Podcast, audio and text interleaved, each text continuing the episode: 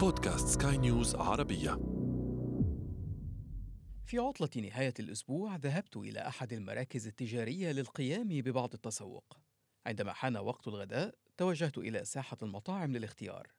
كنت متعجلا فاخترت أحد مطاعم سلسلة أمريكية شهيرة للوجبات السريعة، وهي حقا سريعة. يتم الطلب بسرعة وكذلك تناول الطعام. على كل حال وقفت في الصف وكالعادة أخرجت هاتفي أعبث به لتمضية الوقت حتى يحين دوري. برغم أنه لم يكن يسبقني سوى ثمانية أو عشرة أشخاص على الأكثر ولم يستغرق الأمر سوى عشرة دقائق مثلا للوصول إلى الموظف لكني شعرت بملل الوقوف في الطابور. وبعد أن أخبرته بما أريده لوجبتي بات علي أن أنتظر مجددا حتى يتم تجهيز الطعام. الانتظار ممل فعلا. نحن نتحدث عن نحو عشرين دقيقة مثلا وجدت نفسي أفكر ماذا لو كان علي أن أقف في طابور مكون من آلاف الأشخاص لساعات طويلة للحصول على نفس هذه الوجبة؟ هل يمكن حقا أن أجد الدافع لانتظار عشر ساعات وليس عشر دقائق للحصول على ساندويتش من البرجر؟ لقد حدث ذلك فعلا مع أشخاص آخرين كان ذلك قبل ثلاثين سنة عندما وقف مواطنون روس في طوابير طويلة في العاصمة موسكو في انتظار أن يفتح أول فرع لمطعم ماكدونالدز في موسكو أبوابه. عشرات الآلاف من الأشخاص تسابقوا على الدخول. بعضهم اضطر للانتظار لعدة كيلومترات حتى يحين دوره في الطلب. إن كنتم مهتمين بمعرفة المزيد فدعوني أخبركم به. أنا عمرو جميل وهذا بودكاست بداية الحكاية. بداية الحكاية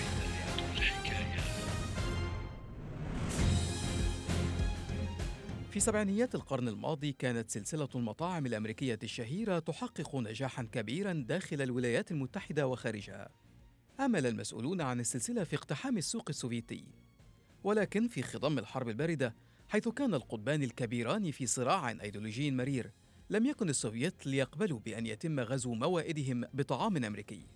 حاول جورج كوهن رئيس سلسلة المطاعم الشهيرة في ذلك الوقت استغلال حضور مسؤولين سوفيت لدورة الألعاب الأولمبية في مونتريال الكندية في عام 1976 لفتح قناة اتصال مع المسؤولين الروس بهدف إقناعهم بالمشروع ولكن باءت كل محاولاته بالفشل.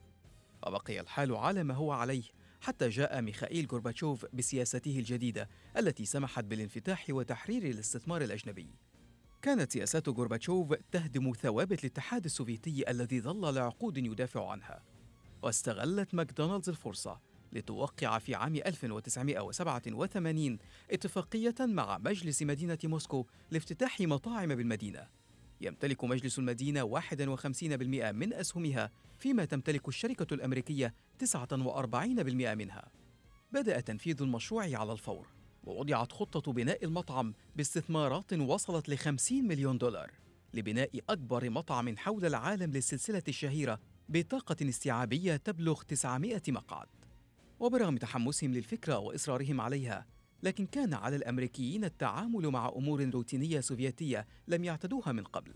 الحصول على تصاريح لفتح المطعم أو السماح بتوظيف عمالة بدوام جزئي أو وضع لافتات أو إعلان على الطريق. ناهيك عن تحدي القيود البيئية من أجل تقديم مستوى من الخدمة يفي بمعايير الشركة الأمريكية. خاصة أن المستلزمات السوفيتية في ذلك الوقت لم تفي بمعايير الجودة تلك. تغلبت الشركة الأمريكية على ذلك من خلال إنشاء مركز لإنتاج الأغذية على مساحة مئة ألف قدم مربع على مشارف موسكو. وفر لها عشرة آلاف فطيرة وأربعة عشر ألف كعكة وثلاثة آلاف لتر من الحليب وخمسة آلاف فطيرة من التفاح كل ساعة. كما وظف المصنع 250 عاملا كانوا يعملون في وجود حراس للأمن في المخارج وكاميرات داخل المبنى وسياج من الأسلاك الشائكة بلغ ارتفاعها عشرة أقدام. كما أن المصنع احتوى مختبرا للأحياء الدقيقة لمراقبة الجودة. استحوذ هذا المركز لإنتاج الأغذية وحده على 80% من قيمة الاستثمارات.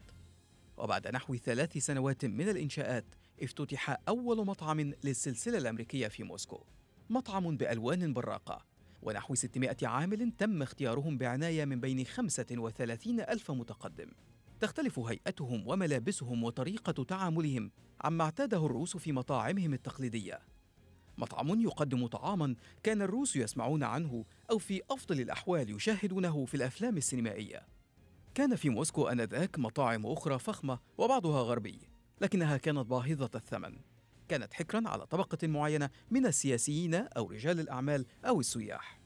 وفي اليوم الأول من افتتاح المطعم الأمريكي قدرت التوقعات أن يبلغ عدد الزوار نحو ألف شخص. ففي بلد كان متوسط راتب الفرد فيه يقدر بنحو 150 روبل شهريا فيما يبلغ سعر ساندويتش البرجر الكبير نحو أربعة روبلات. يكون من المستبعد قيام عدد كبير من الناس بإنفاق ذلك المبلغ على مجرد برجر. لكن الروس حينها تصرفوا على نحو غير متوقع. قدموا إلى المطعم قبل افتتاحه بساعات. اصطفوا في طوابير طويلة في انتظار الدخول. كان الروس معتادين على الوقوف في الطوابير لساعات من أجل الحصول على حصصهم من المواد الغذائية الأساسية كالشاي والسكر والمواد الأخرى. ولذلك لم يثنهم الانتظار عن خوض تجربة تذوق الطعام الأمريكي الذي طالما حلموا به. تتراوح التقديرات لعدد زائري المطعم في يومه الأول وتصل بين الثلاثين إلى خمسين ألف شخص. خرجت حينها قنوات تلفزيونية تسجل وقوف الروس في الطوابير في انتظار أن يفتح المطعم أبوابه أو خروج من هم بالداخل بعد الانتهاء من تناول وجبتهم يقول موظف المطعم إنهم تلقوا آنذاك أسئلة مثل هل سيكون الطعام متوفرا إذا ما وقفوا في الطابور لمدة طويلة؟ هل يمكن الدفع بالعملة المحلية الروبل؟ هل يمكنهم العودة إلى المطعم كلما أرادوا ذلك؟ وما هي الكمية المحددة لهم؟ وسعدوا لسماع أن الإجابة عن كل ذلك كان بنعم اضطر المطعم فعلا فيما بعد لتحديد الكميات بعد أن أقدم مشترون على شراء كميات كبيرة بغرض تخزينها على غرار ما اعتاد الروس فعله مع حاجياتهم الأساسية في فترة الاتحاد السوفيتي. الطريف أيضا أن كثيرا من مرتادي المطعم اضطروا إلى الوقوف في طابور آخر بعد تناول طعامهم. هذه المرة كان أمام المراحيض لأن معدتهم لم تتحمل تناول كل هذه الكمية من الدهون في وجبة واحدة. الروس كذلك لم يكونوا معتادين على فكرة تناول الطعام بأيديهم. يروي جورج مينكي أحد المسؤولين عن المطعم والذي شارك في المشروع منذ بدايته كيف أن امرأة تناولت طعامها طبقة ثم أخرى. تناولت الجزء العلوي من الساندويتش ثم طبقة البرجر ثم الخس وهكذا. كما أن كثيرا من سكان موسكو لم يعتادوا فكرة استخدام أكواب وشوك يمكن التخلص منها وأخذها بعضهم بسعادة إلى منازلهم لإعادة استخدامها. مثل المطعم رمزا. لتوق الروس لنمط حياة مختلف. كان من المعتاد إقامة حفلات زفاف في المكان صاحب العلامة الأمريكية الشهيرة.